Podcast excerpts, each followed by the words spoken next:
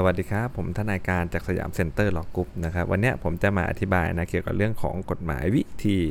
พิจารณาความอาญานะครับ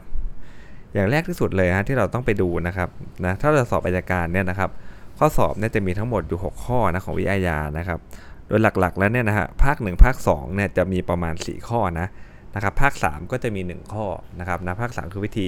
กระบวนวิธีพิจารณาในศาลชั้นต้นเนี่ย จะมีอยู่ทั้งหมด 1 ข้อ แล้วก็อุทธรณ์ฎีกาก็จะมีอยู่อีก 1 ข้อรวมเป็น 6 ข้อพอดีนะครับ เราต้องมาดูผู้เสียหายก่อนนะครับ เรื่องแรกเลยนะผู้เสียหายก็คือว่าต้องรับการความเสียหายอย่างใดอย่างหนึ่ง จากการการทำความผิดทางอาญานะครับนะแล้วก็ในความผิดส่วนตัวครับถ้ามีผู้เสียหายหลายคนเนี่ยคนหนึ่งไปยอมความนะครับ ก็ไม่ได้ทำให้สิทธินำคดีอาญามาฟ้องของผู้เสียหายคนอื่นเขาระงับไปแต่อย่างใดนะฮะมันจะมีฎีกาปี 64ครับเป็นเรื่องความผิดทำให้เสียทรัพย์นะฮะ แต่ว่า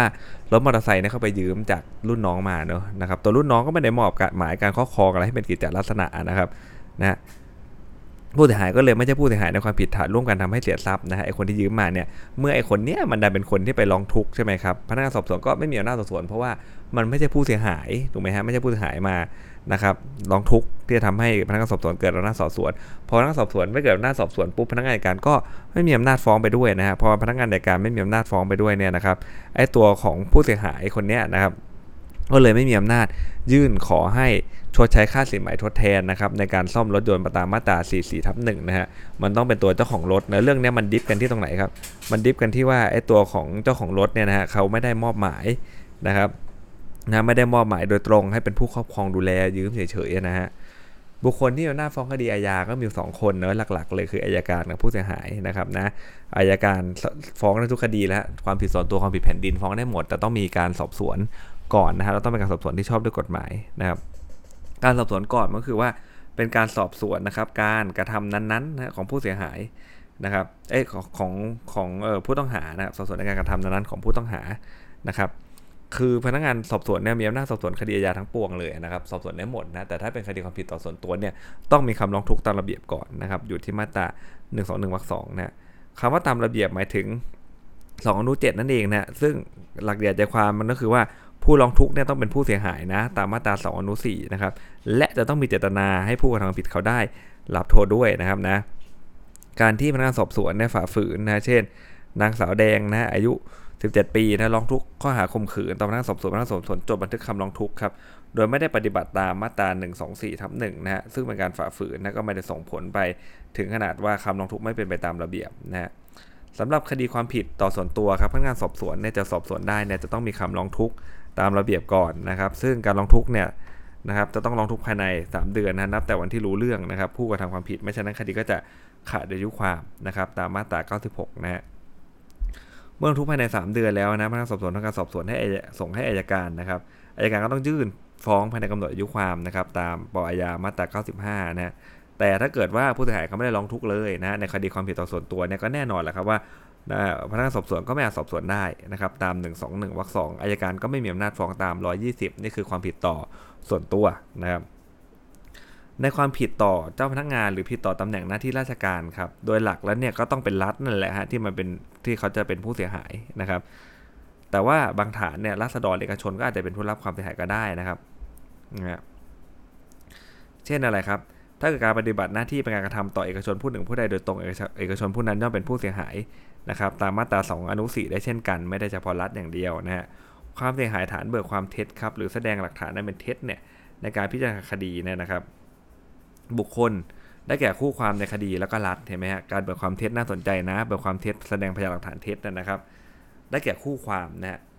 แล้วก็รัฐที่จะเสียหายนะครับ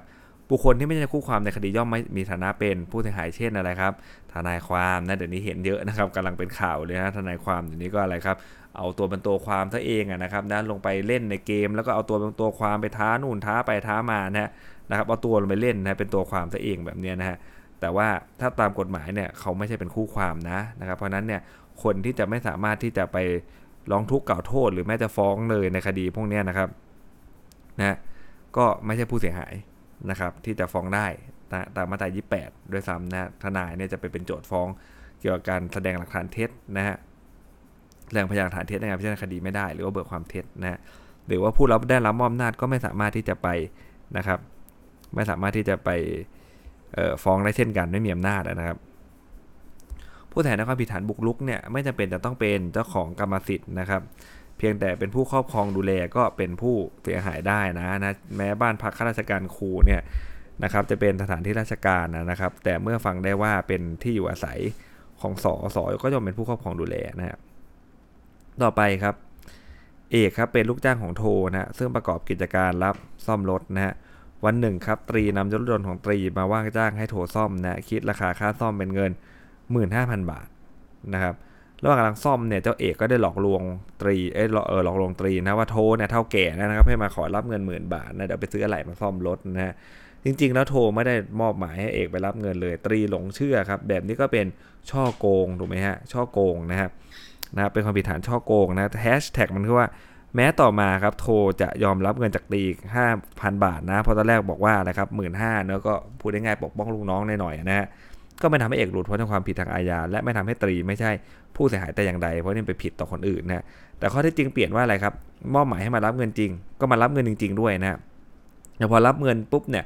โดยบอกเท่าแก่ว่าเฮ้ยเขาไม่ยอมจ่ายเงินแล้วเงินไปใช้สอยส่วนตัวเนี่ย เรื่องแบบนี้ไม่ได้เป็นเเรื่องช่อโกงนะฮะแต่ว่าเป็นความผิดฐานยักยอกนะครับ เพราะการหลอกลวงของเอกนะไม่ได้ทำให้เอกได้ทรัพย์สินอะไรเพิ่มเติมเลยนะครับการหลอกลวงเป็นแต่การปกปิดความผิดฐานยักยอกนะเรื่องต้องถือว่าการที่โทรมอบหมายให้เอกไปรับเงินแทนเนี่ยเอกย่อมมีฐานะเป็นตัวแทนของโตของโทนะฮะเมื่อตรีมอบเงินนั้นให้เอกเนี่ยเงินย่อมเป็นของโททันทีครับเมื่อเอกเบียดบังไป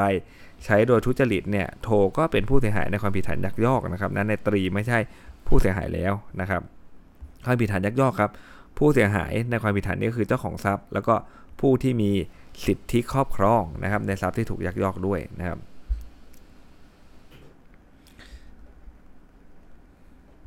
โจทย์ร่วมเป็นคนต่างด้าวครับ มีหน้าที่ชำระราคาที่ดินที่เหลือนะการที่โจทย์ร่วมโอนเงินเข้าบัญชีเงินฝากนะของจำเลยนะครับ ก็เพื่อให้ไปชำระค่าที่ดินนะจำเลยก็ไม่เอาเงินไปจ่ายนะก็เบียดบังนะขอให้ลงโทษความผิดฐานยักยอกโจทย์เป็นผู้เสียหายนะครับ ความผิดฐานบุกรุกและลักทรัพย์ครับ นะก็จะคล้ายกันครับบุกรุกแล้วก็ลักทรัพย์เนี่ยผู้เสียหายก็จะเป็นเจ้าของกรรมสิทธิ์ผู้ครอบครองดูแลรักษาทรัพย์นะทำให้เสียทรัพย์นะฮะผู้ร้องทุกข์ไม่ใช่ผู้เสียหายนะพนักงานสอบสวนไม่มีอำนาจสอบสวนอายการไม่มีอำนาจฟ้องแล้วคำร้องตามมาตรา44ตกไปด้วยคือดีกาเมื่อกี้เลยนะฮะผู้เสียหายครับ ต้องไม่มีส่วนร่วมนะในการก่อให้เกิดความผิดนั้นนะก็คือเป็นผู้เสียหายโดยนิตินัยนะครับนะถ้าการสมัครใจวิวาทเนี่ยนะศาลวางหลักมาช้านานเลยว่าไม่ใช่ผู้เสียหายโดยนิตินัยนะครับ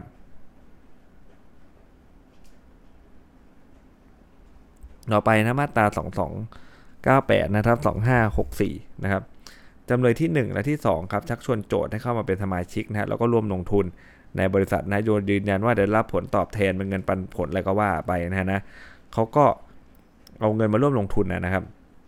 งานที่จำเลยที่1จำเลยที่2ได้เงินทรัพย์สินมาจากโจทย์ที่นี้โจทย์ได้รับความเสียหาย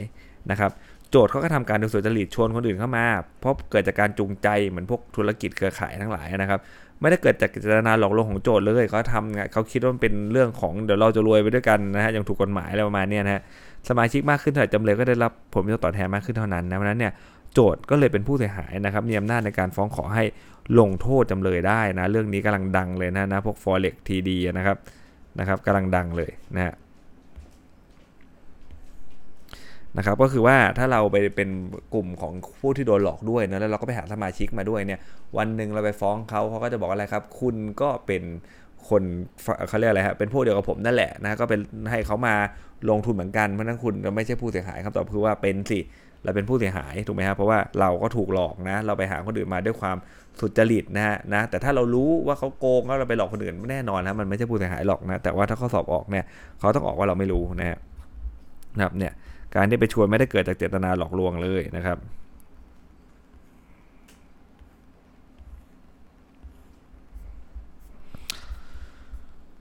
ต่อไปครับจำเลยที่ 1 กับพวกครับร่วมทำลายผู้ตายนะเป็นเหตุให้ตายเลยนะฮะโดยที่ผู้ตายเนี่ยไม่ได้มีส่วนในการก่อเหตุทะเลาะเลยนะครับนะผู้เสียหายก็เป็นผู้เสียหายโดยนิตินัยนะครับเพราะนั้นเนี่ยเมื่อตายปุ๊บเกิดอะไรขึ้นครับ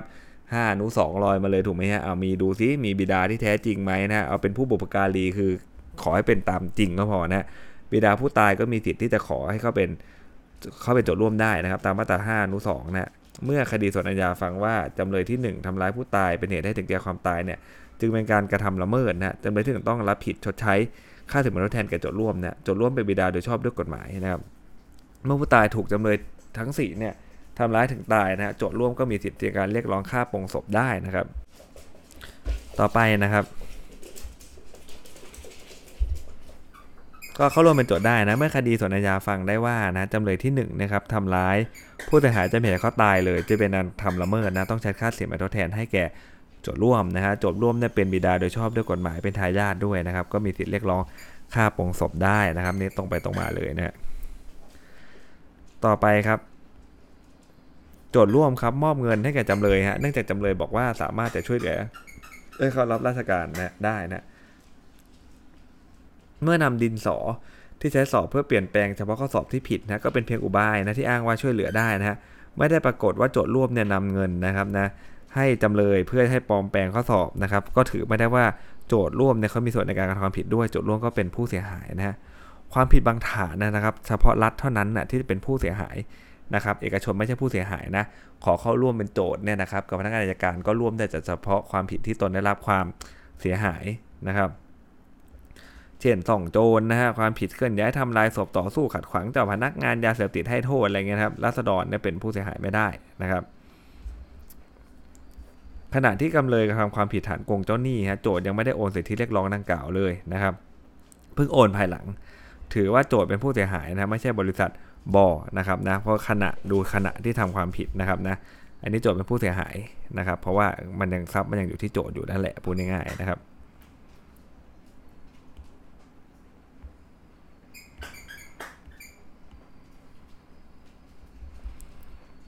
บุคคลที่รับความเสียหายจากการกระทำผิดครับต้องพิจารณาในขณะที่ความผิดเกิดขึ้นนะครับว่า บุคคลนั้นเนี่ยได้รับความเสียหายจากการกระทำความผิดนั้นหรือไม่นะครับ ต้องพิจารณาในขณะที่ความผิดนั้นเกิดขึ้นเลยนะนะครับ อีกทั้งสิทธิ์เนี่ยนะของการเป็นผู้เสียหายเป็นสิทธิเฉพาะตัวครับไม่อาจโอนได้นะครับ ดังนั้นสิทธิ์เนี่ยต้องพิจารณาในขณะที่มีการกระทำผิดเกิดขึ้นนะฮะแม้ตอนที่ฟ้องเนี่ยนะครับณขณะที่โจทย์ฟ้องคดีเนี่ยโจทย์โอนสิทธิ์ที่เรียกร้องไปแล้วก็ตามนะฮะนะต้องดูนะนี่คือวันที่ฟ้องนะครับ แต่ในวันที่จำเลยกระทำความผิดเนี่ยโจทย์ก็ยังเป็นเจ้าหนี้ตามคำพิพากษาอยู่นี่นะครับเมื่อเขาโอนที่ไปโกงเจ้าหนี้เนี่ยนะครับนะโจทก์ก็ย่อมอยู่ในฐานะผู้เสียหายเนาะคือเวลาเขาสอบเนี่ยเขาก็จะมา challenge ว่าไงฮะก็จะมา challenge ว่าเฮ้ยไอ้วันที่ฟ้องเนี่ยคุณก็โอนทรัพย์ตรงนี้ไปแล้วไม่ใช่หรือแล้วคุณจะเสียหายอะไรอีกคำตอบก็คือว่าเขาดูวันการทำผิดนะวันที่คุณกระทำความผิดตอนนั้นเนี่ยโจทก์เขาได้รับความเสียหายเนาะไอ้วันฟ้องอาจจะขายที่ไปแล้วอะไรไปแล้วนั่นอีกเรื่องหนึ่งนะครับนะไม่เกี่ยวนะดูวันที่การทำความผิดนะครับ การที่สอยักยอกเงินในจ้างครับแล้วถูกจำเลยกันโชคไปนะนะสอก็ย่อมเป็นผู้เสียหายความผิดฐานการโชคนะครับ ต่อไปครับเป็นเรื่องของข้อสังเกตเกี่ยวกับการดำเนินคดียาของผู้เยาว์นะฮะการละเมิดนะฮะความผิดทำต่อผู้เยาว์นี่ยผู้เยาว์ย่อมเป็นผู้เสียหายโดยแท้จริงนะโดยมีผู้แทนโดยชอบธรรมเนี่ยเป็นผู้มีอำนาจจัดการแทนตามมาตรา5นุหนึ่งนะครับเราก็ต้องดูดีๆว่าไอ้มาตรา5นุหนึ่งเนี่ยเขาใช้เฉพาะผู้เยาว์คนและความสามารถนะ แค่นั้นเลยนะครับนะที่ผู้ยาวที่ผู้แทนโดยชอบธรรมเนี่ยหรือผู้อนุบาลจะเข้ามาจัดการแทนในทุกกรณีเลยนะไม่ว่าจะเป็นอย่างก็ตามก็จะเข้ามาได้นะครับ แต่ถ้า5อนุ2เนี่ยเป็นเรื่องของคนทั่วไปเลยนะครับถ้าเกิดว่าจริงๆเขาเป็นผู้เสียหายก็ต้องดำเนินการเองถูกไหมฮะคนอื่นดำเนินการได้เขาต้องถูกทำร้ายถึงตาย หรือบาดเจ็บโดยไม่จะไม่สามารถจัดการเองได้นะครับเราเรื่องของผู้เยาว์ก่อนนะฮะผู้แทนโดยชอบธรรมมีเป็นผู้มีหน้าจัดการแทนครับถ้าไม่มีผู้แทนโดยชอบธรรมนะหรือมีแต่ว่าไม่สามารถ ปฏิบัติหน้าที่ได้นะครับ ก็ศาลย่อมตั้งผู้อื่นเป็นผู้แทนเฉพาะคดีได้นะครับผู้เยาว์ที่มีอายุพอสมควรแล้วนะ เช่น 15 ปีเศษเนี่ยย่อมมีอำนาจนะครับ ที่จะร้องทุกข์ต่อพนักงานสอบสวนได้นะครับนะครับโดยผู้แทนโดยชอบทำไม่จำเป็นเลยที่ต้องลงมือชื่อลงลายมือชื่อในการร้องทุกข์นะฮะแล้วผู้แทนโดยชอบทำเนี่ยจะถอนคำร้องทุกข์เนี่ยขัดต่อควาประสงค์ของผู้เยาว์ไม่ได้นะอันนี้ก็กำลังมาเลยนะนะครับ จะไปอยู่ดีจะไปถอนไม่ได้นะครับ ผู้แทนโดยชอบธรรมครับมีอำนาจในการเป็นผู้เเป็นผู้มีอำนาจจัดการแทนผู้เยาว์ครับย่อมมีอำนาจร้องทุกข์ได้นะครับและถอนคำร้องทุกข์ก็ได้นะ แต่จะถอนคำร้องทุกข์โดยขัดต่อความประสงค์ของผู้เยาว์นั้น ไม่ได้นะไม่ใช่คุณแม่ไปเคลียร์ไปรับเงินอะไรมาได้เสร็จรียบร้อยปุ๊บขอถอนเลยนะลูกนี่ร้องไห้จ้าเลยอะไรอย่างนี้ไม่ได้นะครับ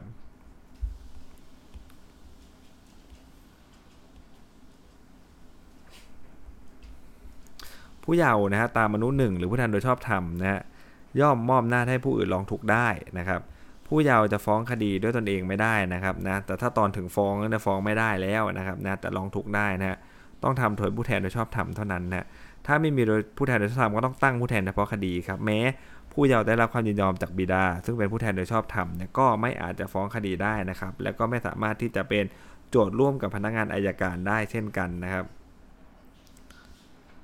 ผู้เยาว์รับมรดกความตามมาตรา29 นะ เช่นฟ้าทำร้ายเขียวเขียวฟ้องฟ้าอะไรเงี้ยนะในขณะที่พิจารณาเขียวตายครับ ถ้าเขียวมีทายาทคนเดียวคือผู้เยาว์นะกรณีนี้แดงต้องให้ผู้แทนโดยชอบธรรมเนี่ยเข้าดำเนินคดีแทนนะครับตามมาตรา 56 ของวิแพ่งนะครับประกอบมาตรา 15 นะครับ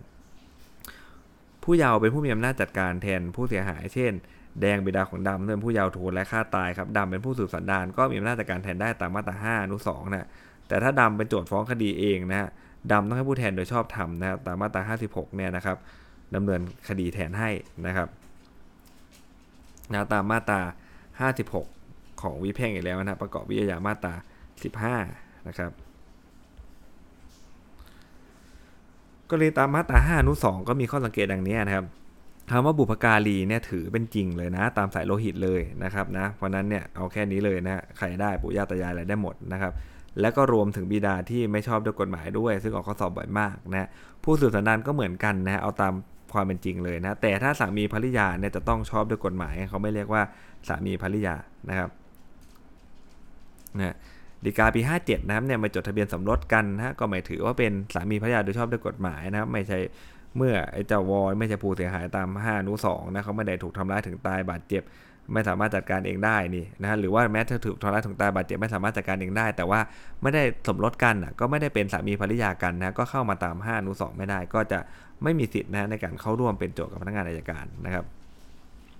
ผู้มีอำนาจจัดการแทนผู้เสียหายตามมาตราเนี้แน่นอนนะไม่รวมถึงพี่เขยนะครับนะเรารู้แล้วแล้วก็ไม่รวมถึงผู้รับบุตรบุญธรรมด้วยนะกรณีที่จะถือว่าบาดเจ็บนะจะไม่สามารถจัดการเองได้เลยนะครับ ก็อย่างเช่นอะไรครับ เช่นเออสูญเสียความจำอ้องไปเลยนะแต่ไม่รวมถึงนั่งอยู่บนรถเข็นตลอดเนาะเพราะรถเข็นตลอดนี่ยังเข็นมาได้นะครับนะอาการบาดเจ็บแค่นี้ยังไม่ถึงขั้นว่าร้ายแรงจะไม่สามารถจัดการเองได้ก็เข็นให้เขามาเบิกความอะไรก็ว่าไปนะกรณีจะเกิดให้เป็นผู้มีอำนาจจัดการแทนนะครับ ต้องเป็นผลจากการกระทำความผิดด้วยนะจะเจตนาหรือประมาทก็ได้นะครับ แต่แน่นอนแหละว่าไม่รวมถึงกรณีที่ได้รับบาดเจ็บเล็กน้อยนะแต่ว่าไปฆ่าตัวตายเองนะครับ หรือ ความผิดนะครับ เกิดจากภายหลังการตายของผู้ตายก็ไม่ใช่กรณีตามมาตรา5อนุ2นะครับ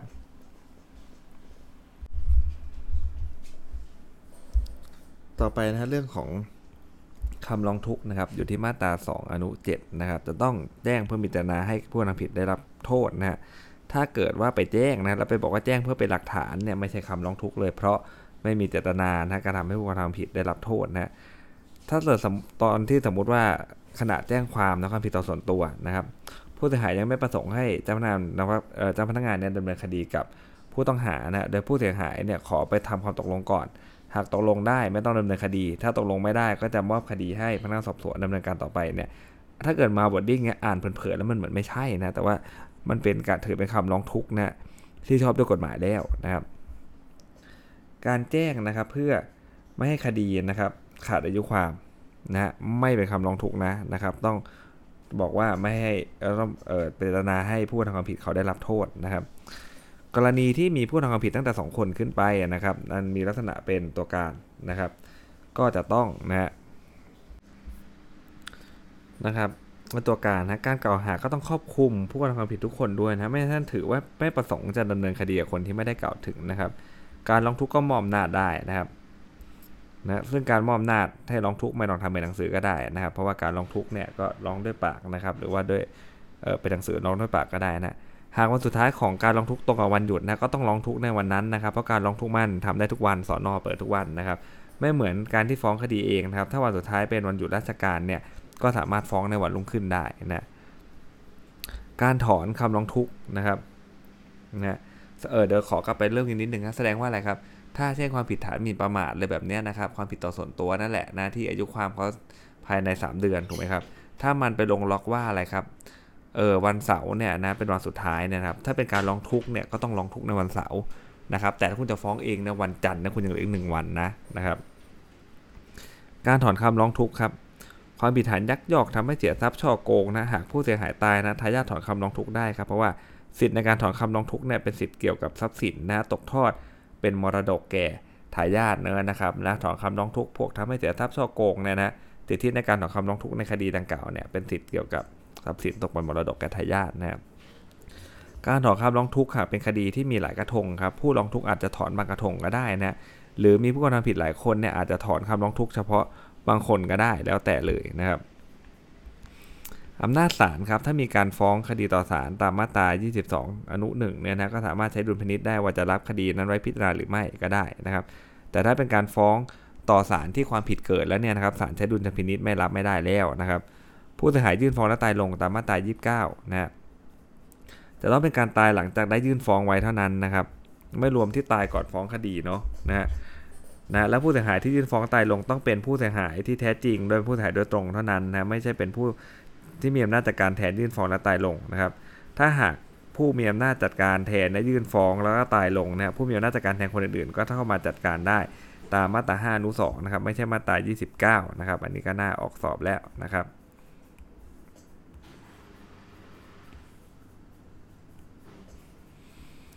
ระยะเวลาในการเข้ามาดำเนินคดีต่างกับผู้ตายนะฮะ ไม่นำเรื่องคู่ความมรณะมาใช้นะนะครับ แม้จะเข้ามาขอดำเนินคดีต่าง 1 ปีนี่นก็ทำได้ต่างผู้ตาย 1 ปีนะครับ ต่อไปเป็นเรื่องของการยื่นคำร้องขอเข้าร่วมเป็นโจทย์นะครับ ตามมาตรา30 31นะฮะอันที่สำคัญที่สุดเลยคือเราต้องดูว่าเป็นผู้เสียหายโดยนิตินัยหรือเปล่านะครับ ถ้าไม่ใช่ผู้เสียหายโดยนิตินัยเนี่ยไม่อาจเข้าร่วมเป็นโจทย์ได้นะครับ และเมื่อเป็นโจทย์ร่วมไม่ได้ ก็ย่อมไม่มีสิทธิ์อุทธรณ์ฎีกาในส่วนอาญานะครับ แต่ส่วนแพ่งถามว่ายังเป็นได้อยู่ไหมก็ได้นะยื่นคำร้องเข้ามานะครับ ตาม44ทับ1ก็ได้นะครับ คดีส่วนอาญาศาลวินิจฉัยว่าผู้เสียหายมีส่วนประมาทโดยการขับรถเร็วอยู่ด้วยนะครับ จึงอะไรไม่ใช่ผู้เสียหายโดยนิตินัยเพราะว่ามีส่วนประมาทด้วยนะบิดาของผู้เสียหายย่อมไม่มีอำนาจจัดการในผู้เสียหาย ตามมาตรา5อนุ2ให้ยกคำร้องนะฮะนะก็คือต้องยกคำร้องขอเข้าร่วมเป็นโจทย์ของบิดาผู้เสียหายนะครับ หากในคดีที่การเป็นโจทย์นั้นมีหลายข้อหานะฮะกรณีเช่นนี้ศาลจะต้องมีคำสั่งอนุญาตให้ผู้เสียหายเข้าร่วมเป็นโจทย์เฉพาะ ข้อหาที่เขาเป็นผู้เสียหายเท่านั้นนะครับ ถ้าคำร้องไม่ระบุว่าเข้าร่วมเป็นพนักโจทย์อายการในข้อหาใดก็ถือว่าอะไรครับเขาร่วมเป็นโจทย์กับพนักงานอายการเฉพาะความผิดที่ผู้เสียหายเขาได้รับความเสียหายนั่นแหละนะฮะที่เขาเป็นผู้เสียหายนะฮะผู้เสียหายจะขอเข้าร่วมเป็นโจทย์กับผู้เสียหายคนหนึ่งไม่ได้เนาะนะครับ เพราะว่าการเข้าเป็นโจทย์ร่วมในคดีอาญาเนี่ยมีบัญญัติโดยเฉพาะแล้ว3 3 1นะฮะนะครับ จะนำเรื่องของการร้องสอดอะไรเข้ามาไม่ได้ด้วยนะครับ คำร้องขอเขาเป็นโจทย์นะไม่ใช่คำฟ้องครับทนายก็มีอำนาจในการลงลายมือชื่อในคำร้องดังกล่าวได้นะครับทนายเซ็นไม่แดงเดียวแหละก็คือว่าคำฟ้องในคดีอาญานะฮะแต่ถ้าเกิดว่าเป็นเรื่องของนะครับถ้าถ้าเป็นเรื่องของคำร้องขอเข้าเป็นโจทย์นะฮะ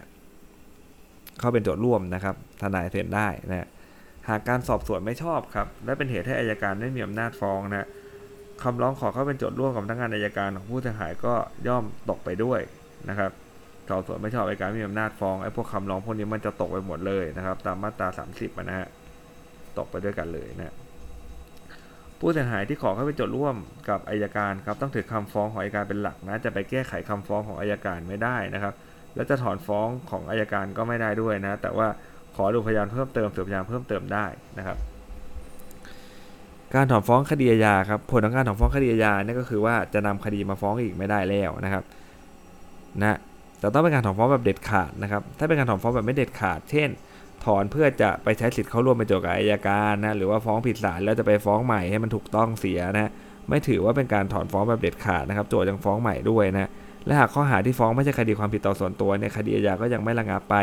ตามมาตรา 39นู2นะเพราะว่าสามว่านู2ก็ต้องเป็นการถอนฟ้องแบบเด็ดขาดเช่นกันนะครับ เนี่ยนะครับโจทย์ถอนฟ้องคดีก่อนเห็นว่าโจทย์ไม่ได้ลงลายมือชื่อในคำฟ้องนะเป็นฟ้องที่ไม่ชอบด้วยกฎหมายครับการถอนฟ้องแบบนี้มันไม่ใช่การถอนฟ้องเด็ดขาดนะครับตามมาตรา 36นะก็มีอำนาจในการฟ้องโดยทั้งสี่ในมูลคดีอาญาความผิดประเทศเดียวกันอีกได้นะไม่เป็นการต้องห้ามนะการถอนฟ้องเพื่อรอฟังผลคดีแพ่งเนี่ยเป็นการถอนฟ้องแบบเด็ดขาดแล้วนะครับ การถอนฟ้องว่าไม่ติดใจดำเนินในคดีดำเนินต่อไปก็เป็นการถอนฟ้องเด็ดขาดนะคดีอาญาเลิกกันครับ เรื่องของการเปรียบเทียบนะครับ ในวิธีเปรียบเทียบก็คือเจ้าพนักงานเห็นว่าไอ้ผู้ต้องหาไม่ควรได้รับโทษถึงจำคุกเนาะนะครับแล้วผู้ต้องหาต้องยินยอมด้วยกันทั้งสองฝ่ายด้วย ถ้าเกิดฝ่ายใดไม่ยินยอมก็จะเปรียบเทียบไม่ได้นะครับนั้นเอาค่าปรับมาจ่ายเจ้าที่ไม่เกิน 15 วันนะความผิดที่พนักงานสอบสวนเปรียบเทียบถ้าเป็นคดีที่เกินอำนาจจะเปรียบเทียบแล้วเนี่ยคดียาก็ไม่เลือกกันนะครับนะผู้เสียหายก็นำคดีมาฟ้องได้อีกนะเปรียบเทียบปรับที่ไม่ชอบคดียาไม่เลือกกัน เช่นกำเดิมผิดกฎหมายหลายบทนะต้องใช้กฎหมายบทหนักสุดลงโทษเนี่ยนะครับ ถ้าพนักงานสอบสวนนั้นไปปรับบทเบาเนี่ยอันนี้ก็ไม่ชอบนะคดียาก็ไม่เลือกกันนะกำเดิมผิดกฎหมายหลายบทครับนะ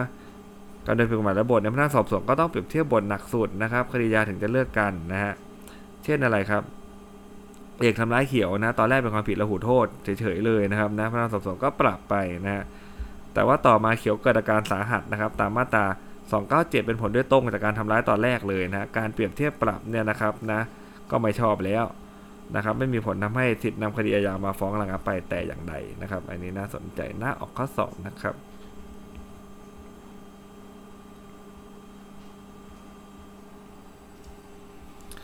ต่อไปครับสิทธินำคดีอาญามาฟ้องระงับมาตรา 39 นะก็ฮอตฮิตอีกแล้วนะฮะคดีผู้เสียหายเขาเป็นโจทย์ร่วมกับพนักงานอายการนะครับแล้วก็ยื่น44ทับหนึ่งด้วยนะเมื่อจำเลยถึงแก่ความตายสิทธินำคดีมาฟ้องก็ระงับไปนะครับ ตามมาตรา 39นู้นหนึ่งนะคำขอชดใช้ค่าสินไหมทดแทนดังกล่าวเนี่ยตาม 44ทับหนึ่งก็ย่อมตกไปด้วยนะครับ ตกไปด้วยกันก็ไม่รู้จะไปเรียกเก็บตังค์จากใครแล้วนะครับนะเขาไม่อยู่แล้วนะไปเรียกเก็บกับทายาทก็ไม่ได้นะคำร้องก็จะตกไปด้วยนะครับในคดีที่ห้างหุ้นส่วนนะหรือบริษัทตกเป็นผู้ต้องหาในคดีอาญานะครับ หากต่อมาห้างหุ้นส่วนนะถูกขีดชื่อนะก็ย่อมสิ้นสภาพนิติบุคคลโดยทันทีเลยนะครับนะนะครับ แต่ว่าความรับผิดของทางแพ่งของบรรดาหุ้นส่วนเนี่ยนะมีอยู่เท่าไหร่ก็ให้มีอยู่เพียงนั้นนะแล้วก็ให้บังคับได้นะเหมือนว่าห้างหุ้นส่วนนั้นเนี่ยยังไม่ได้สิ้นสภาพของนิติบุคคลไปนะครับ มาตรา 39อนุ2ครับความผิดส่วนตัวเมื่อได้ถอนคำร้องทุกข์ถอนฟ้องยอมความนะเราดูเรื่องของการถอนคำร้องทุกข์ก่อนนะครับ การถอนคำร้องทุกข์เนี่ยถอนจากถอนที่ใครก็ได้นะศาลอายการพนักงานสอบสวนได้หมดเลยนะแม้คดีอยู่ระหว่างการพิจารณาของศาลก็ถอนได้นะแล้วต้องมีเจตนาที่จะไม่เอาผิดกับจำเลยด้วยนะครับ ถ้าเป็นเรื่องกรรมเดียวผิดกฎหมายหลายบทนะฮะบทหนึ่งเป็นอาญาแผ่นดินนะการถอนคำร้องทุกข์ก็จะมีผลทำให้อะไรครับ มันระงับไปเพราะความผิดต่อส่วนตัวเท่านั้นนะความผิดต่อแผ่นดินก็ยังอยู่นะฮะไม่ติดใจเอาเรื่องนะฮะไม่ถือว่าถอนคำร้องทุกข์นะ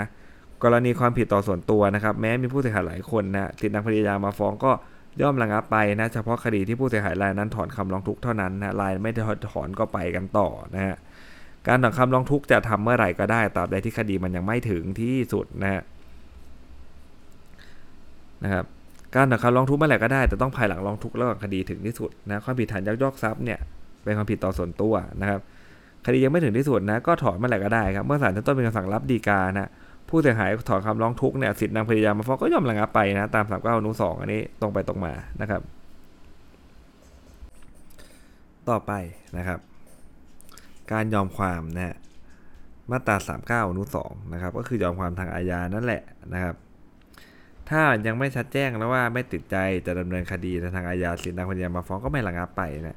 ยอมความไม่ต้องต่อหน้าศาลนอกศาลก็ได้นะถ้าทำสัญญาปณีประนอมเสร็จเรียบร้อยปุ๊บก็มีผลตามมาตรา 39อนุ2เลยนะแม้ต่อมาถ้าคลาสสิกเลยคือจำเลยเขาไม่จ่ายค่าเสียหายเนาะไม่จ่ายตามสัญญาเนี่ยนะก็ไม่มีสิทธิดำเนินคดีได้แล้วนะครับนะ ก็ต้องไปทางแพ่งไปนะนะแต่ว่าอะไรครับ ถ้าเกิดเป็นกรณีที่มีข้อตกลงกันนะครับ ว่า หากจำเลยผ่อนครบถ้วนเนี่ยจะถอนฟ้องคดีอาญาเนี่ยเห็นไหมไม่ไอเนี่ยไม่ใช่การตกลงผ่อนผันให้แก่กันแหละนะครับไม่ถือว่าข้อตกลงว่าโจทย์จำเลยกับผู้เสียหายเป็นสัญญาปณิปนอมยอมความนะติดนำคดีมาฟ้องก็ยังไม่ระงับไปนะนะครับมันมีดีกาอยู่ในเรื่องหกหมื่นบาทนะจ่ายตอนสามหมื่นแล้วพี่มาจ่ายให้อีกสามหมื่นนะเขาเปลี่ยนใจนะนะครับพอเขาเปลี่ยนใจไปเสร็จเรียบร้อยปุ๊บเป็นไงครับ ก็ไม่ได้ติดนำคดียามาระงับไปเลยมันไม่มีข้อความตอนใดแสดงให้เห็นว่า ตกลงสละสิทธิ์ในการดำเนินคดีอาญาแก่จำเลยทันทีเนาะแต่ต้องชำระครบหกหมื่นบาทซะก่อนนะครับ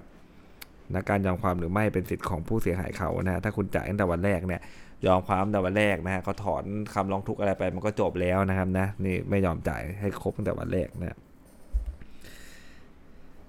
การยอมความที่ถูกต้องตาม 39นุ2ก็เป็นผู้เสียหายไม่ติดใจดำเนินคดียานะครับ การนำทำสัญญาปณีประยอมยอมความในคดีแพ่งเนี่ยนะครับ ไม่ใช่การ ยอมความในคดีอาญานะครับมาตรา39นุ4ครับคำพิพากษาเสร็จเด็ดขาดในความผิดซึ่งฟ้องนะจำเลยแต่คดีก่อนคดีหลังเป็นคนเดียวกันนะจำเลยต้องเป็นคนเดียวกันนะโจทย์ไม่ใช่คนเดียวกันก็ได้นะนะครับ เช่น บุตรผู้ตายนะฟ้องนะอายการก็ฟ้องอีกนะศาลพิพากษาลงโทษตามฟ้องอายการคดีถึงที่สุดแล้วนะสิทธิ์ของผู้เสียหายที่ได้ฟ้องแล้วก็ระงับไปนะฮะแต่เป็นฟ้องซ้ำคดีก่อนนะคดีหลังต้องเป็นการกระทำอันเดียวกันนั่นคือกรรมเดียวกันนั่นเองนะครับนะ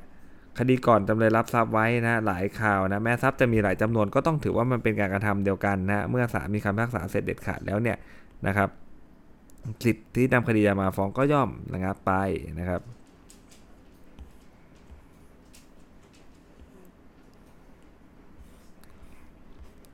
แต่หากจำเลยไม่ได้รับของโจรในข่าวเดียวกัน ก็ไม่ใช่การทำความผิดในข่าวเดียวกันนะนะครับกรรมอื่นก็ยังไม่ระงับไปนะ ในคดีก่อนครับศาลต้องมีคำพิพากษาเด็ดขาดแล้วนะครับ ก็คือวินิจฉัยเนื้อหาไปแล้วนะแต่ไม่จำต้องคำพิพากษาถึงที่สุด แต่เป็นคำพิพากษาศาลชั้นต้นศาลอุทธรณ์ก็ได้นะครับเช่นยกฟ้องเพราะคดีไม่มีมูลอย่างเงี้ยนะฮะหลักฐานไม่พอฟังนะฮะไม่มีพยานมาสืบอะไรเงี้ยนะครับคำพิพากษาเสร็จเด็ดขาดครับได้แก่คำพิพากษายกฟ้องในชั้นตรวจนะชั้นแต่สวนมูลฟ้องก็ได้นะยกไม่มีพยานมาสืบนะแต่ไม่รวมถึงการที่ยกฟ้องเพราะว่า ไม่ลงลายมือชื่อโจทย์นะหรือผู้เรียงนะครับนะถ้าแบบเนี้ยก็ยังสามารถนำมาฟ้องได้อยู่นะสิทธินำคดียามาฟ้องก็ยังไม่ระงับไปตามมาตรา 93 มนุ4นะฮะแต่ถ้าเกิดจากการสมยอมกันอันนี้ไม่ได้แล้วเนาะแกล้งแกล้งฟ้องให้แพ้ๆไปนะให้มันเป็น 39 อนุ4อันนี้ทำไม่ได้อยู่แล้วนะครับ การยกฟ้องเพราะโจทย์ไม่มีอำนาจฟ้องครับ เช่นสอบสวนโดยไม่ชอบเนี่ยไม่ถือว่าเป็นคำพิพากษาเสร็จเด็ดขาดในความผิดซึ่งได้ฟ้องนะฟ้องเป็นคดีใหม่ได้นะครับ ยังไม่ได้มีคำพิพากษามันยังไม่ได้แตะความผิดเลยพูดง่ายๆนะนะครับโจทย์ไม่มีอำนาจฟ้องเพราะสอบสวนไม่ชอบนะครับแล้วก็มาลันกันใหม่นะสามเก้าหนูห้าครับมีกฎหมายออกภายหลังยกเลิกความผิดนะพวก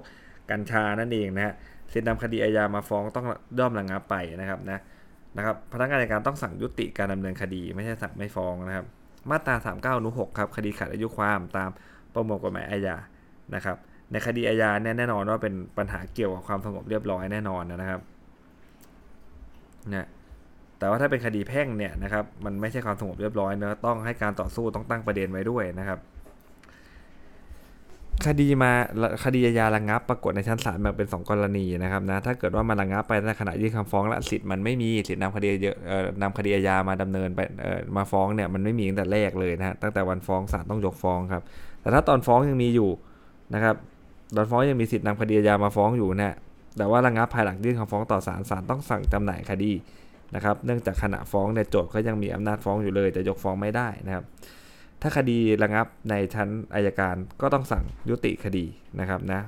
การสั่งยุติคดีเนี่ยนะครับ ไม่ต้องดำเนินการตามปวิยามาตรา145ทับหนึ่งต่อไปนะครับคดีแพ่งเกี่ยวเนื่องกับคดีอาญานะครับ หมายถึงคดีที่ฟ้องบังคับ ตามสิทธิเรียกร้องอันมีมูลฐานความผิดเนื่องจากการกระทำความผิดทาง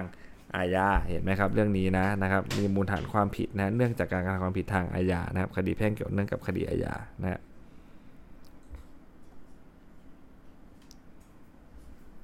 อำนาจของอายการครับตามมาตราสี่สามกับสี่สี่นะการเรียกราคาทรัพย์นะฮะทรัพย์สินเนี่ยนะครับ เรียกดอกเบี้ยให้ไม่ได้นะเขาจะไม่เรียกดอกเบี้ยให้นะเพราะดอกเบี้ยไม่ใช่ทรัพย์สินหรือราคาที่สูญเสียไปเนื่องจากการกระทำความผิดนะฮะ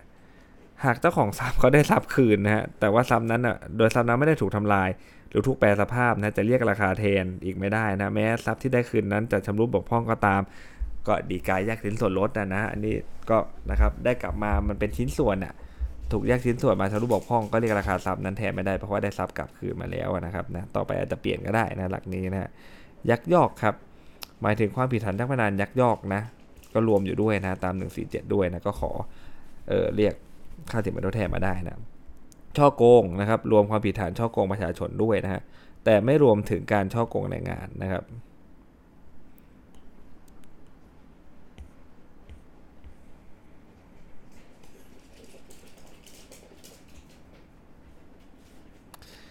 ความผิดที่ระบุในมาตรา 43 ครับอายการมีคำขอให้คืนหรือใช้ราคาทรัพย์นั้นนะฮะแม้ว่าศาลลงโทษในความผิดอื่น ๆนะครับ ซึ่งเป็นบทหนักกว่าศาลก็พิพากษาให้ชดเชยชดใช้เงินในความผิดที่อยู่ฐานที่เบากว่าได้ตามมาตรา 43 นะครับ อันนี้ก็น่าสนใจอีกแล้วนะฮะนะครับศาลก็ลงโทษความผิดหนักก็ลงไปได้อยู่แล้วนะฮะอันนี้ก็ให้ชดเชยตามความผิดบทที่เบากว่าได้ตาม 44ทับหนึ่งนะครับ คดีที่ผู้เสียหายเข้าร่วมเป็นโจทย์อายการยื่นคำขอให้ชดใช้แล้วนะครับหากว่าผู้เสียหายใช้สิทธิ์ฟ้องนางแพ่งเพื่อเรียกต้นเงินกับดอกเบี้ยอีกจะมีผลดังนี้ครับต้นเงินครับถ้าคดีอาญาถึงที่สุดแล้วนะก็จะเป็นฟ้องซ้ำนะแต่ถ้าอยู่ในพิธันพิจารณาก็จะเป็นฟ้องซ้อน ส่วนดอกเบี้ยครับ ยังไงก็ไม่เป็นฟ้องซ้ำนะแม้อยู่ในระหว่างพิจารณาก็ไม่เป็นฟ้องซ้อนเพราะอย่างเขาเรียกให้ไม่ได้อยู่แล้วถูกไหมฮะในคดีที่อัยการเป็นโจทย์ฟ้องนะฮะตามที่ระบุไว้ในมาตรา 43นะเพราะว่ามีคำขอเรียกทรัพย์สินหรือค่าแทนผู้เสียหาย หากปรากฏว่าไปถอนคำร้องทุกข์นะฮะและข้อหาที่อัยการฟ้องเป็นความผิดต่อส่วนตัวด้วยนะครับก็ย่อมทำให้สิทธินำคดียามาฟ้องระงับเนี่ยส่งผลให้คำขอส่วนแพ่งของอายการเขาก็ตกไปด้วยเนาะอันนี้ก็น่าเอาข้อสอบไปแล้วนะ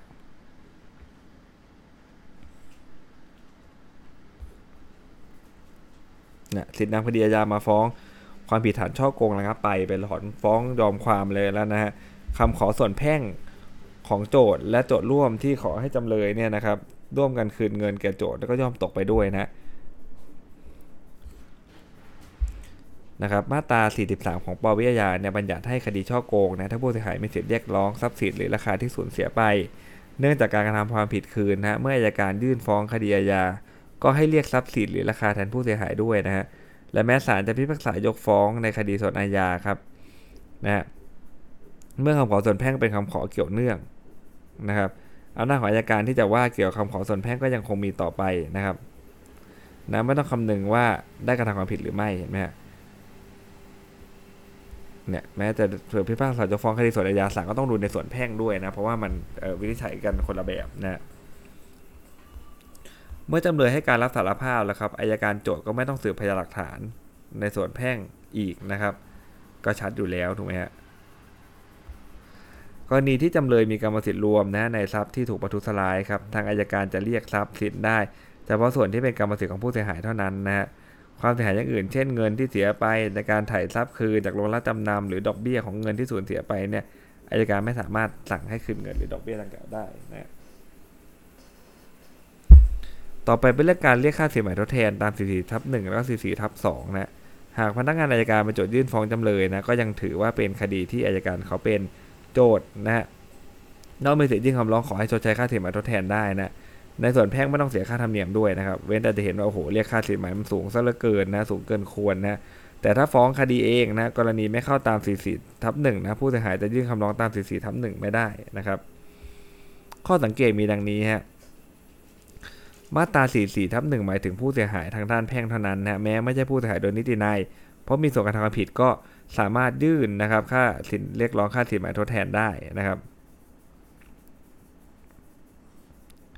แม้ผู้เสียหายครับเป็นฝ่ายก่อเหตุก่อนนะไม่ถือว่าเป็นผู้เสียหายโดยนิตินัยนะฮะแต่ก็เป็นผู้เสียหายใช้สิทธิเรียกร้องค่าสินไหมจากจำเลยได้นะครับนะแม้กล่าวคือว่าแม้ไม่ใช่ผู้เสียหายโดยนิตินัยแต่ถูกทำร้ายบาดเจ็บไม่สามารถจัดการเองได้ก็ชอบที่จะเรียกเอาส่วนแพ่งนะเป็นค่าเสียหายทดแทนนะเมื่อสอ มารดาผู้เสียหายเนี่ยไม่ใช่ผู้เสียหายโดยนิตินัยนะแม้ไม่ถือว่าเป็นผู้มีอำนาจจัดการแทนธนาอาญาที่จะเข้าไปโจทย์ร่วมกับอายการครับแต่ว่าสอเป็นผู้มีอำนาจจัดการแทนผู้เสียหายได้ ในการใช้สิทธิเรียกร้องในทางแพ่งนะครับนะฮะเพราะนั้นมาตรา44ทับหนึ่งของสอเนี่ยแทนผู้เสียหายก็เลยชอบด้วยกฎหมายเห็นไหมครับเรื่องนี้ก็น่าออกข้อสอบนั่นแหละนะไม่เป็นผู้เสียหายโดยนิตินัยก็ตามนะครับ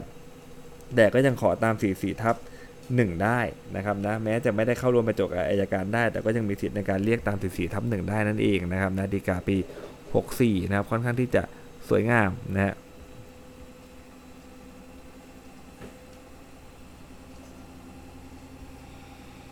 ยื่นคำร้องขอให้ชดใช้ดอกเบี้ยของต้นเงินได้นะ44ทับ1นะครับมาตรา44ทับ1ก็อาจจะเป็นฟ้องซ้ำหรือฟ้องซ้อนก็ได้นะฮะ หากพนักงานอัยการครับได้เรียกทรัพย์สินหรือราคาแทนผู้เสียหายแล้วตามมาตรา 43 นะครับ จะมาเรียกร้องค่าสินใหม่เป็นเงินอีกไม่ได้ และเป็นการซ้ำซ้อนนะถือเป็นฟ้องซ้อนได้นะครับ แต่อาจเรียกค่าสินใหม่ทดแทนส่วนอื่นๆ ได้ เช่น ค่าเสียหายต่อร่างกาย อนามัยต่างๆนะฮะต่อไปนะครับ คดีแพ่งเกี่ยวเนื่องกับคดีอาญานะฮะแม้อายการจะฟ้องอยู่ในเขียนหน้าของศาลแขวงนะครับ ก็เรียกค่าสินใหม่ทดแทนเกิน 3 0 0แสนได้นะครับนะไม่เป็นไรเลยนะครับ เรื่องนี้ครับโจทย์ร่วมเนี่ยไม่มีหน้าที่ต้องนำส่งภาษีมูลค่าเพิ่มแก่สัมภาระนะจึงไม่ใช่เป็นค่าเสียหายในทางทรัพย์สิน อันเกิดจากการกระทำความผิดฐานช่อโกงนะครับ โจทย์ร่วมไม่มีไม่อาจที่จะขอนะฮะบังคับให้จำเลยทั้งสองเนี่ยชดใช้ค่าภาษีมูลค่าเพิ่มได้นะฮะดอกเบี้ยของราคาทองคำเนี่ยที่ช่อโกงไปโจทย์ร่วมมีสิทธิ์เรียกร้องให้บังคับจำเลยทั้งสองชดใช้ได้นะครับนะถ้าเป็นดอกเบี้ยนะคือสี่ สี่สามเนี่ยดอกเบี้ยนะฮะอายการจะไม่เรียกให้นะแต่เราสามารถไปเรียกได้จากสี่สี่ทับหนึ่งนั่นเองนะครับสี่สิบเอ็ดทับหนึ่งวรรคสามนะถูกจำกัดไว้เฉพาะนะครับความเสียหายที่เกิดจากการกระทำความผิดนะครับ ตามข้อหานะฮะที่อายการฟ้องร้องเท่านั้นนะครับ เช่น พนักงานอายการฟ้องจำเลย เฉพาะข้อหาพยายามฆ่านะอายการจะขอให้จำเลยชดใช้ค่าเสียหายเกี่ยวกับทรัพย์สินที่ได้รับความเสียหายไม่ได้นะครับ เราต้องดูมันต้องพาราเรลกันไปนะครับ อีกเรื่องหนึ่งครับเนี่ยอายการไม่ได้ฟ้องขอให้ลงโทษจำเลยฐานฆ่าผู้อื่น ก็จะเรียกร้องเอาค่าสินไหมทดแทน พวกค่าปงศพอะไรอย่างนี้ไม่ได้นะความผิดฐานพลากครับ แม้ว่าเขาจะยินยอมดูแลอย่างเงี้ยนะฮะเห็นไหมเนี่ยเขาบอกว่าตามเออเป็นผู้ปกครองผู้ดูแลนะฮะแม้จะไม่ใช่ผู้มีอำนาจแต่การแทนตามมาตรา5นู้นหนึ่งก็ตามนะครับแต่มาตรา 44ทับหนึ่งเนี่ยให้สิทธิกับผู้เสียหายในทางแพ่งนะดังนั้นเนี่ย บิดามารดานะครับผู้ปกครองผู้ดูแลเด็กนะหรือว่าเด็กผู้เยาว์ที่ถูกพากไปต่าง ก็มีสิทธิเรียกร้องให้จำเลยชดใช้ค่าสินไหมทดแทนตาม 44ทับหนึ่งได้โดยอาศัยสิทธิ์ของตนเองนะครับ เพราะนั้นเรื่องนี้เนี่ยความผิดฐานพลากเนี่ยผู้แทนโดยตรงก็คือว่าผู้ปกครองผู้ดูแลไม่ใช่เด็กหรือผู้เยาว์เนี่ยเพราะฉะนั้นเนี่ยถ้าข้อสอบก็สวยงามมากนะเขาคงจะมาสู้กันในประเด็นที่ว่าอะไรครับ เอ้ยมันไม่ใช่เป็นกรณีห้านุ่นหนึ่งนี่ไอ้นี่มัน เป็นบิดาไม่ชอบด้วยกฎหมายนะครับนะเอาอนี่มันไม่ได้ถูกทำร้ายถึงใต้บาดเจ็บไม่สามารถจัดการเองได้นี่นะครับแล้วจะเข้ามาจัดการแทนได้ไงคำตอบก็คือว่าความผิดฐานภาคนะผู้เสียหายโดยตรงนะครับเขาคือบิดามารดาผู้ปกครองผู้ดูแลนะครับก็สามารถใช้สิทธิ์ของตนเองได้เลยนะถ้าอายการฟ้องจำเลยบางคนในความผิดฐานเบากว่านะครับนะก็จะไปฟ้องค่าปรงศพอะไรอย่างนี้ไม่ได้นะครับนะเพราะเขาไม่ได้ถูกฟ้องฐานฆ่านะครับ เรื่องนี้ครับมาตราสี่สี่ทับหนึ่งยื่นเองไม่ได้ต้องให้ผู้แทนโดยชอบทำยื่นให้นะตามวิแพ่งมาตรา 56 ประกอบวิทยามาตรา 15 นะครับ ถ้าเกิดว่าผู้ยาวดันยื่นมาศาลก็ต้องสั่งแก้ไขนะกำหนดเวลานะครับในการยื่นเนี่ยต้องยื่นก่อนสืบพยานนะ ตามมาตรา 44ทับหนึ่งนะไม่มีการสืบพยานเนี่ยนะครับเช่นยื่นฟ้องและรับสารภาพเลย ไม่สืบพยานกรณีเนี่ยต้องยื่นก่อนศาลชั้นต้นนะวินิจฉัยชี้ขาดนะครับดีกาปี 58 ครับนะเนี่ยใช้อำนาจทั่วไปกำหนดเวลานะครับให้ ตัวของโจทย์นะฮะยื่นคำร้องนะฮะชดใช้ค่าเสียหายนะครับ การยื่นคำร้องนะตามมาตรา44ทับ1นะครับนะไม่ต้องยื่นไม่จำเป็นนะครับ ที่จะต้องยื่นคำร้องเข้ามาเป็นโจทย์ร่วมตามมาตรา 30 ด้วยนะครับ หรือจะเข้ามาด้วยก็ได้นะเพียงแต่ว่าถ้าไม่ได้เข้ามาเป็นโจทย์ร่วมนะและยื่นคำร้องตาม 44ทับ1อย่างเดียวเนี่ยหากต่อมาศาลต้นพิพากษาแล้วก็จะยื่นอุทธรณ์คำพิพากษาคดีส่วนอาญาไม่ได้นะฮะ อุทธรณ์ฎีกาได้เฉพาะส่วนแพ่งเท่านั้นเห็นไหมครับ เช่น ถ้าพิพากษาว่าจำเลยไม่ได้ทำความผิดทางอาญาเนี่ยนะครับในข้อสอบก็จะบอกว่าอะไรครับ ไปอุทธรณ์เรื่องของให้พิพากษาว่าจำเลยกระทำความผิดนั่นแหละนะครับ ก็ไม่สามารถจะไปอุทธรณ์ในกรณีของเนื้อคดีอาญาได้นะครับแต่แต่ในคดีแพ่งเท่านั้นนะครับ ต่อไปครับในคดีที่ตัวของผู้เสียหายครับยื่นคำร้องนะฮะขอให้จำเลยใช้ค่าสินไหมทดแทนในระหว่างพิจารณานะครับ ถ้าจำเลยตาย นะฮะก็จะต้องให้จำหน่ายคดีเสียจากสารระบบความครับ แต่ในส่วนแพ่งที่ขอให้ชดใช้ค่าสินไหมทดแทนเนี่ยนะครับนะให้ศาลต้นดำเนินการตามปวิแพ่งไปนะครับ การพิจารณาคดีตามมาตรา 46 ที่คดียาถือตามคดีแพ่งนะครับ ก็คือ1ครับต้องเป็นคดีแพ่งเกี่ยวเนื่องกับคดีอาญานะครับ ไม่ใช่คดีแพ่งเกี่ยวเนื่องอาญาผลกฎหมาย จะเป็นยังไงก็เราจะดูจากดีกาได้นะ คำพิพากษาในส่วนอาญาต้องถึงที่สุดด้วยนะแล้วต้องเป็นประเด็นในคดีโดยตรงด้วยนะครับคำพิพากษาลงโทษจำเลยตามคำพิพากษารับสารภาพก็ผูกพันคดีแพ่งแม้ไม่มีการสืบพยานก็ตามเนี่ยและรวมถึงคำพิพากษาชั้นแต่สมมูลฟ้องด้วยนะครับ ตัวอย่างที่เป็นประเด็นโดยตรงนะฮะข้อเท็จจริงในคดีแพ่งและคดีอาญาเป็นประเด็นเดียวกันนะโจทฟ้องเป็นคดีอาญาว่าจำเลยบุกรุกที่ดินของโจทย์นะฮะศาลชั้นต้นศาลอุทธรณ์ฟังว่าไม่เป็นการบุกรุกนะฮะและไม่เป็นการทำให้เสียทรัพย์ด้วยให้ยกฟ้องนะ ศาลฎีกาในส่วนคดีแพ่งก็ต้องถือนะครับข้อเท็จจริงว่าจำเลยมีสิทธิครอบครองนะการกระทำก็ไม่เป็นการบุกรุกมันไม่เป็นละเมิดอะไรประมาณนี้นะฮะเมื่อคดีอาญาครับศาลฎีกาฟังข้อเท็จจริงว่าจำเลยรบกวนการครอบครองนะครับพิพากษาลงโทษจำเลยฐานบุกรุกก็ยอมฟังว่าโจทย์มีสิทธิครอบครองที่พิพาทนะหรือที่พิพาทเป็นของโจทย์นั่นเองนะครับไม่อาจรับฟังข้อเท็จจริงเป็นอย่างอื่นได้นะฮะที่ไม่ใช่คดีเป็นประเด็นแห่งคดีโดยตรง เช่น พวกศาล เออเช่นอะไรครับ แม้คำพิพากษาคดีส่วนแพ่งจะต้องถือตามข้อเท็จจริงในส่วนอาญานะ แต่คดีเนี้ยประเด็นชั้นฎีกามีเพียงว่าในวอลแวนครับมีส่วนร่วมประมาทหรือไม่เท่านั้นนะก็ไม่ต้องรอฟังผลเห็นไหมครับ มีส่วนร่วมประมาทหรือเปล่ามันคนละประเด็นกันนะครับศาลอาญานะอีกเรื่องหนึ่งนะพิพากษายกฟ้องโดยยกประโยชน์ความสงสัยให้ให้จำเลยนะ เป็นการวินิจฉัยชี้ขาดข้อเท็จจริง และเป็นประเด็นโดยตรงในคดีอาญาแล้วนะครับอันนี้ตรงนี้ก็น่าออกข้อสอบนะถ้าออกข้อสอบก็คงมาสู้กันเรื่องว่าเฮ้ยศาลยังไม่ได้บอกเลยศาลยกฟ้องเพราะว่าอะไรครับศาลยกฟ้องเพราะประโยชน์ในความสงสัยนี่นะครับแล้วมาผูกพันนะครับเอ่อคดีแพ่งแต่ผูกพันตามคำพิพากษาคดีส่วนอาญาได้ยังไงคำตอบคือว่าผูกพันได้นะเพราะว่ามันเป็นการเออเป็นประเด็นในคดีโดยตรงนะครับ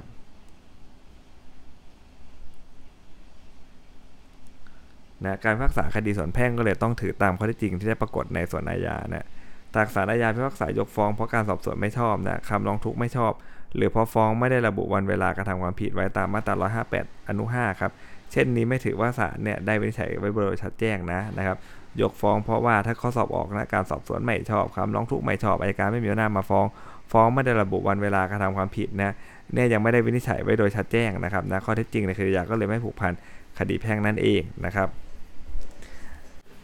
อ่านะครับสำหรับวันเนี้ยนะครับก็มีประเด็นที่น่าสนใจอยู่เพียงเท่านี้นะครับ เดี๋ยวผมจะมาต่อส่วนที่เหลือในวันพรุ่งนี้นะครับสำหรับวันนี้สวัสดีครับ